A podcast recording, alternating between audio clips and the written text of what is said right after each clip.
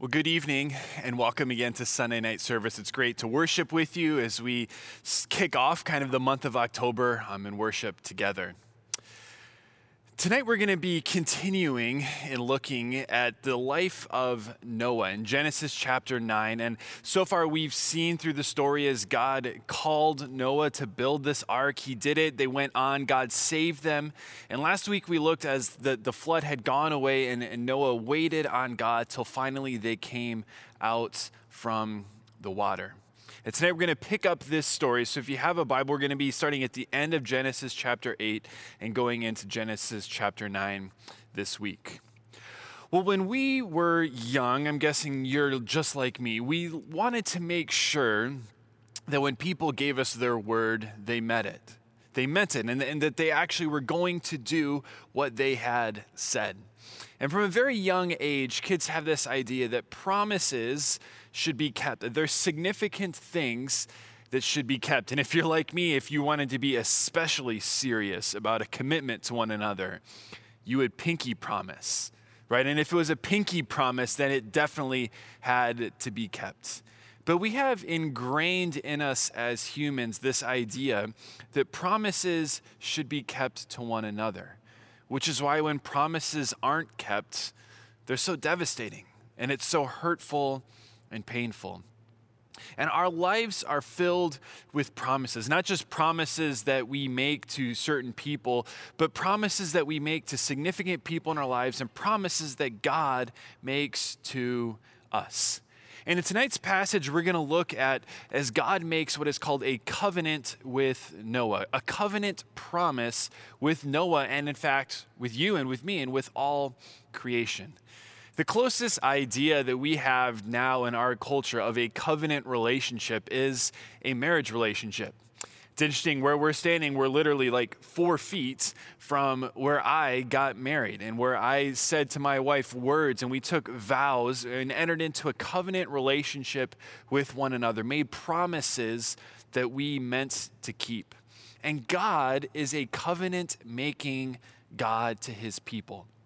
And as we look tonight at the covenants, the promises that he makes to Noah, we're going to look at three characteristics of these covenants that he makes back then that are still true in the covenants and the promise that God makes to us today. So we're going to start off tonight in Genesis chapter 8, verse 20.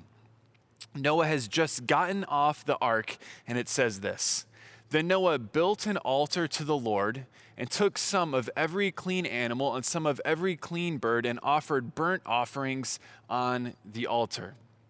And when the Lord smelled the pleasing aroma, the Lord said in his heart, I will never again curse the ground because of man. For the intention of man's heart is evil from his youth. Neither will I ever strike down every living creature as I have done.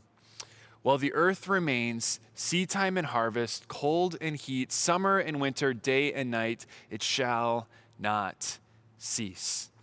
So Noah comes off the ark and he builds an altar and presents an offering. It's an act of worship to God, of thankfulness because of the salvation that he has experienced through the flood. Through this judgment that came through the whole earth, God provided for him salvation. This offering was a burnt offering. He took at least one, we don't know how many, but probably at least one of each of the clean animals and offered it as a burnt offering. The idea of a burnt offering was that the animal itself would entirely be burned, and it was a symbolic thing of entire devotion, entire surrender of one's self to the Lord by burning up an entire animal in thanksgiving to God. In response to this, it says that God smelled the pleasing aroma. Now, that's kind of weird at first, right? We're like, so did Noah add like a bunch of barbecue sauce? Like, did he marinate these animals? Did God just like the smell of smoke? Like, what's going on? Did God smelled the pleasing aroma? Like, that is weird to how we think. But in Old Testament language and even into the New Testament, this idea of if a sacrifice was accepting to not to God or if he rejected it was based on what the the scriptures say, the aroma. And so when a, a, sacrifice would be accepted by God in Genesis and then in Leviticus and Numbers and Deuteronomy, it would be a pleasing offering or a fragrant offering, meaning that God accepted it and was pleased by it. Where we see other instances in the Old Testament where God rejects the smell of the offering, meaning that he rejects the offering itself and it is not pleasing to him.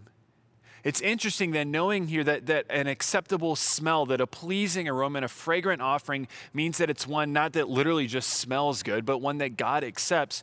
When we look to the sacrifice of Jesus in Ephesians chapter 5, it talks about how Jesus gave himself up for us as a fragrant offering and sacrifice to God. It's picking up on this language that goes all the way back to Genesis chapter 8, where a fragrant offering is one that's pleasing to God. Jesus was one for us, certainly, and this offering is a pleasing one to God. But notice this, this covenant that God is about to make. He, he says, I will never again do this, right? I will never again curse the ground because of man. Now, does he say, I will never again curse the ground because of man? Because I sent the flood, they learned their lesson, and now it's going to be better. No, look at this. I will never curse the ground again because the intention of man's heart is evil from his youth it has a lot of parallels to how God looked at the earth before in Genesis chapter 6, verse 5, where it says that God saw the wickedness of man was great and that every intention of the thought of his heart was evil continually. Man is still here filled with evil, filled with wickedness, even though he's only looking down at just a few people on the earth. So, why does God choose to make a covenant with creation that still has evil in its heart? Well, the first characteristic of God's covenants is this is that they are rooted in God's grace. God's covenant that he makes with the earth, God's covenants that he makes with us are rooted in God's grace. Grace is a word that we use a lot because it occurs a lot in Scripture. But, but what is grace? Grace is giving someone something they do not deserve. Grace is giving someone something they do not deserve. It goes against our ideas of efforts and earning that have so ingrained themselves into our culture and to, into our time. God does not look down and say, I'm going to make a covenant not to destroy the earth because, man, look at how good Noah is. Look at how good his kids are. Look at how good his family is going to be. No, he says their, their hearts are still evil, but I'm going to give them something they don't deserve. And I'm still going to make this promise to them. See, it goes against our cultural ideas that we have to earn things, we have to put effort into it to get something back. Well, it may be hard to believe because this year, if you're like me, it's felt like the longest yet the quickest year at the same time, right? Like parts of it has felt so long, but a lot of the years felt weird because we haven't done some of the normal things. So it's crazy to believe that it's already fall, it's October, Christmas is like two and a half months away. Like that's that blows my mind that Christmas is only a couple months away. And we, we, we see this cultural idea of, of earning things often in our cultural how we discuss and talk about Christmas. Of course, when, when kids are brought up this idea of Santa Claus and this idea of who gets gifts at Christmas. Now, who does Santa give gifts to? Well, he gives it to the kids who are on the nice list, not on the naughty list. He gives it to the kids who have earned them, not to the kids who have disqualified themselves because of their behavior. And so instead they get a bad gift or no gift at all. See, it's even rooted in how we talk about gifts at Christmas this idea that if you've done something, then you've earned something else, whereas if you haven't done enough, then you haven't earned it. But it goes against the nature of a gift is this it's not earned. A gift is because something is not earned, it's given freely. A gift is an act of grace, it's giving someone something they do not deserve. And so, in our world that so pushes this idea that we need to get what we deserve, you get what you deserve. If you try hard enough, if you put in enough efforts, if you go to church or attend church online enough, if you give enough money, if you do enough good deeds, all of this, that will earn you something. God's message, God's covenant with us is this you get what you don't deserve. We get what we don't deserve. The clearest passage to God's giving us what we don't deserve, grace given to us, is in the gospel, the book, excuse me, of Ephesians chapter 2, which says this For by grace, by grace you have been saved through faith. This is not of your own doing. It is the gift of God, not a result of works, so that no one may boast. See, God's covenants with us are all about grace. God treats you how he does, not because you've earned it, but because of his grace. He makes a covenant here in Genesis chapter 8 and 9, not because the people have earned it, but because he is a gracious God and grace flows from the heart of the Father to his people. And so our response to the grace of God should be like that of Noah, which is to give God total devotion. Right? Presenting this, this sacrifice of burnt offerings was to say, My life is totally devoted to you. And that too should be our response when we see, when we experience the unmerited grace of God in our lives. So, the first characteristic of, of covenants is that they are rooted in God's grace. Well, it continues now into chapter 9. Chapter 9, starting at verse 1, says this And God blessed Noah and his sons and said to them, Be fruitful and multiply and fill the earth. The fear of you and the dread of you shall be upon every beast of the earth, and upon every bird of the heavens, upon everything that creeps on the ground, and all the fish of the sea. Into your hands they are delivered. Every moving thing that lives shall be food for you. And as I gave you the green plants, I give you everything, but you shall not eat flesh with its life, that is, its blood. And for your lifeblood, I will require a reckoning. From every beast, I will require it, and from man. From his fellow man, I will require a reckoning for the life of man. Whoever sheds the blood of man, by man shall his blood be shed, for God made man in his own image. And you be fruitful and multiply, increase greatly on the earth, and multiply in it. In this commands now, in this kind of post flood world that God gives to Noah, there's a lot of similarities to Genesis chapter 1 and God's original creation mandate to Adam. Genesis chapter 1, verse 28, sorry, as I flip there real quick, says this God blessed them and said to them, Be fruitful and multiply and fill the earth, subdue it, have dominion over the fish of the sea and the birds of the heavens and over every living thing that moves on earth. That's Genesis 1:28 and he continues to, to use this language of multiplying, of filling the earth and subduing it. And as the creation mandate was given to Adam, so now this creation mandate is given to Noah in kind of this new world that he enters into after the flood the food, so, so God specifically points out a few things here in this new world that He's given. First is the, the, the relationship with animals, right? It has somehow fundamentally changed. If you notice there in the language, the fear and the dread of you will be with the beasts. But He also says that now food will become from you from animals.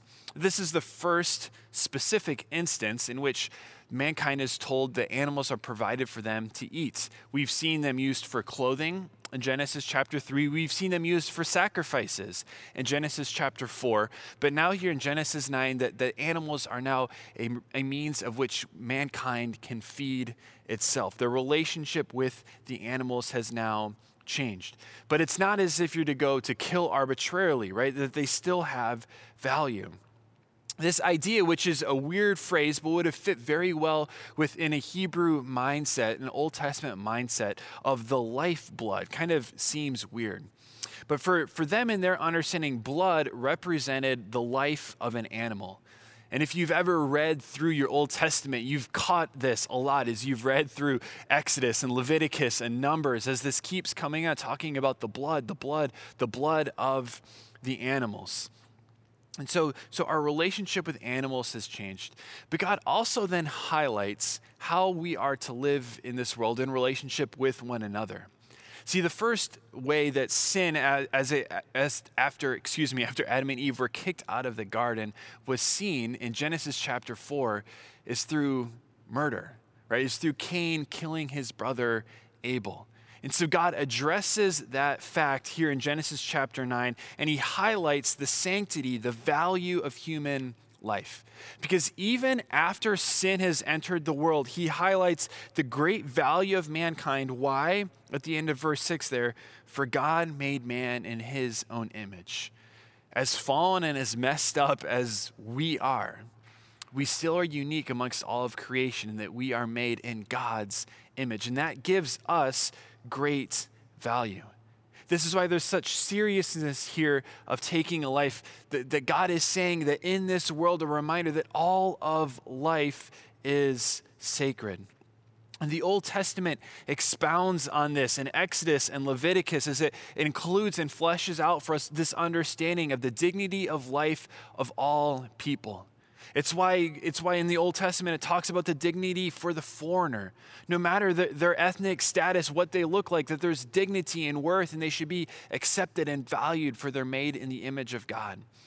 Of the refugee, regardless of legal status, they're made in the image of God and have great value and worth. And even in the Old Testament, we see the value of human life before it's born that there were penalties if a woman lost a pregnancy because of an act of violence done towards her, because that baby in the mother was considered a human life. That, that we in our world are to be about humanity and life flourishing from before it's born to its very end of life, that it's a value that God has placed. And so, God in these verses, is giving commands for how this world should now function under this covenant that he is making. And as we look here, we see the second characteristic of God's covenants is this. The second characteristic is that God's covenants are meant for our flourishing. God's covenants are meant for our, for human flourishing when we live under and follow the covenants, submit to the covenants that God has placed in our lives. It actually leads to the best life that we could have. See, we understand this in a lot of different settings. We understand that, that when, when rules are followed, that when certain guidelines are in place, they're not just meant to push down, to restrict, but actually meant to offer the best life possible. And it's the same with God. When God gives rules and guidelines for us in His Word, it's not to restrict or to limit or to harm us in any way, but to allow us to flourish into the life that God wants us to have. One of the easiest examples of thinking about how we see this in our everyday life is a parent's relationship with their child. Why, once a kid starts to be able to crawl around, and certainly when they walk, why does a parent baby proof the house? Why do they move sharp objects up high? Why do they make sure that they can't get into plugs and get into dangerous things? Why? Well, because there's certain guidelines that they're trying to instill into their kids. There's certain safety things. Why, when their kid is five and wants to play outside, why does the parent so emphasize that you can't just run into the street? You can't run across the street just because your ball went there. You need to come get a parent or teaching them how to do that. Why, when a kid is 10, why do his parents not just go allow them to hang out with their friends on their own for as long as they want? Or how about when that kid finally gets to high school and gets a driver's license and they can go out, but you still need to be home by nine? Right? There's still rules and restrictions in place. And the kid might think, man, my parents are out to ruin my life. I know that's probably what most of us thought, right? When we were kids, when we were teenagers, my, my, my parents are out to ruin my life with all these restrictions they've put in place. And it can be easy for us to actually have that attitude towards God. To think, man, God is out to ruin my life with these things that He's put in place in these covenant relationships, all these guidelines and restrictions that God has for me, they're going to ruin my life. But actually, following God's covenants, living according to His ways, brings about human flourishing. This, these are the basic things that God was trying to get across to His people here in Genesis chapter 9. See, the guidelines that God has in place for our lives leads us to ultimate happiness.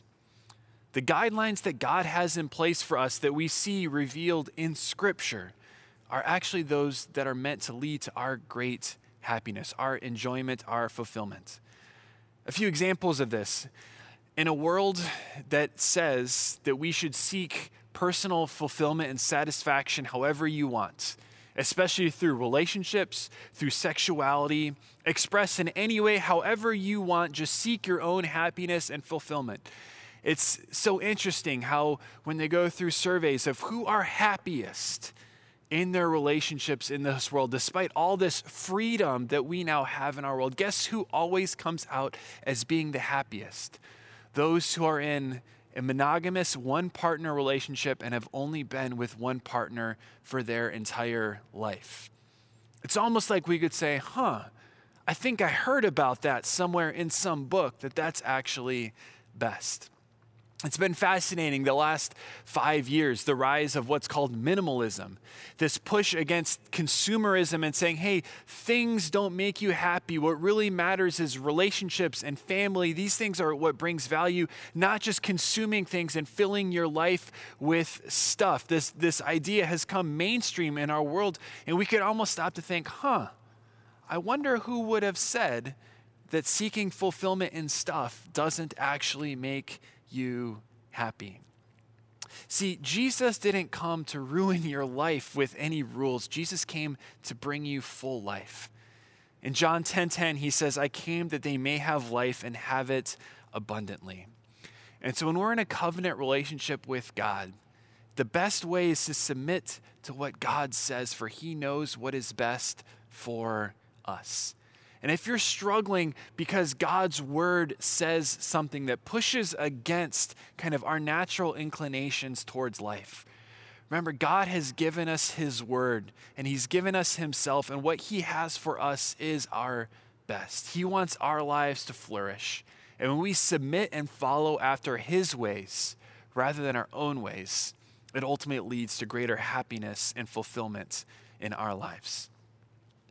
This passage continues. We're going to look at this last paragraph in chapter 9 here, starting at verse 8. It says this Then God said to Noah and to his sons with him, Behold, I establish my covenant with you and your offspring after you. And with every living creature that is with you, the birds, the livestock, and every beast of the earth with you, as many as came out of the ark, it is for every beast of the earth. I establish my covenant with you that never again shall all flesh be cut off by the waters of the flood, and never again, that word's repeated a lot there, never, never again shall there be a flood to destroy the earth. And God said, This is the sign of the covenant that I make between me and you and every living creature that is with you. For all future generations, that includes you and me, for all future generations, I have set my bow in the cloud and it shall be a sign of the covenant between me and the earth. When I bring clouds over the earth and the bow is seen in the clouds, I will remember my covenant that is between me and you and every living creature of all flesh. And the waters shall never again become a flood to destroy all flesh. When the bow is in the clouds, I will see it and remember the everlasting covenant between God and every living creature of all flesh that is on the earth. God said to Noah, This is the sign of the covenant that I have established between me and all flesh that is on the earth.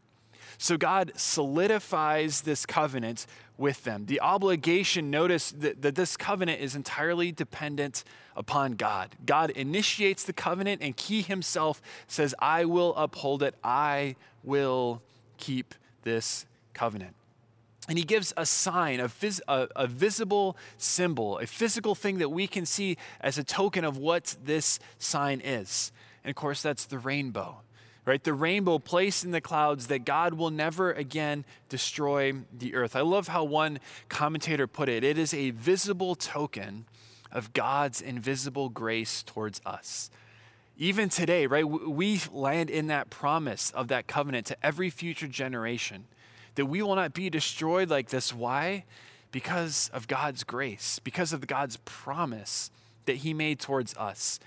And I saw a rainbow the other day when I was driving home from church, and it's a visible reminder again of God's invisible grace and His faithfulness to His people.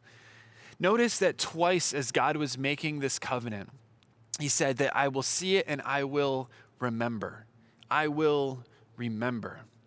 If you go back to last week in chapter 8, verse 1, that phrase, God remembered, is the crux, the turning point of this whole narrative story. And God is saying, just as I remembered Noah and brought his family safe through the flood, so I will always remember you and I will be faithful to my promise.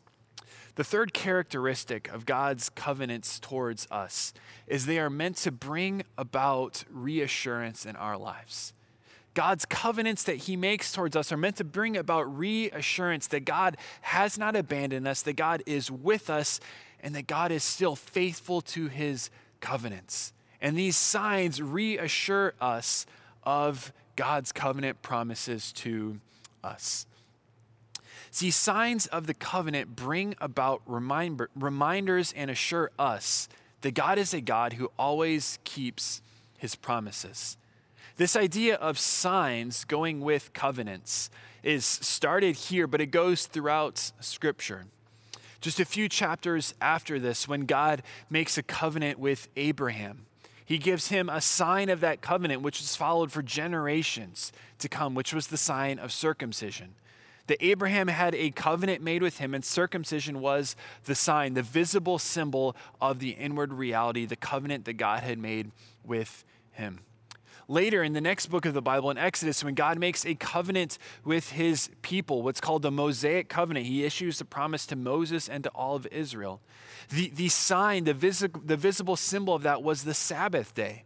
It was the Sabbath day seen in Exodus 31, where they didn't work, and that was the visible symbol of their relationship with God and his faithfulness to keep his promises.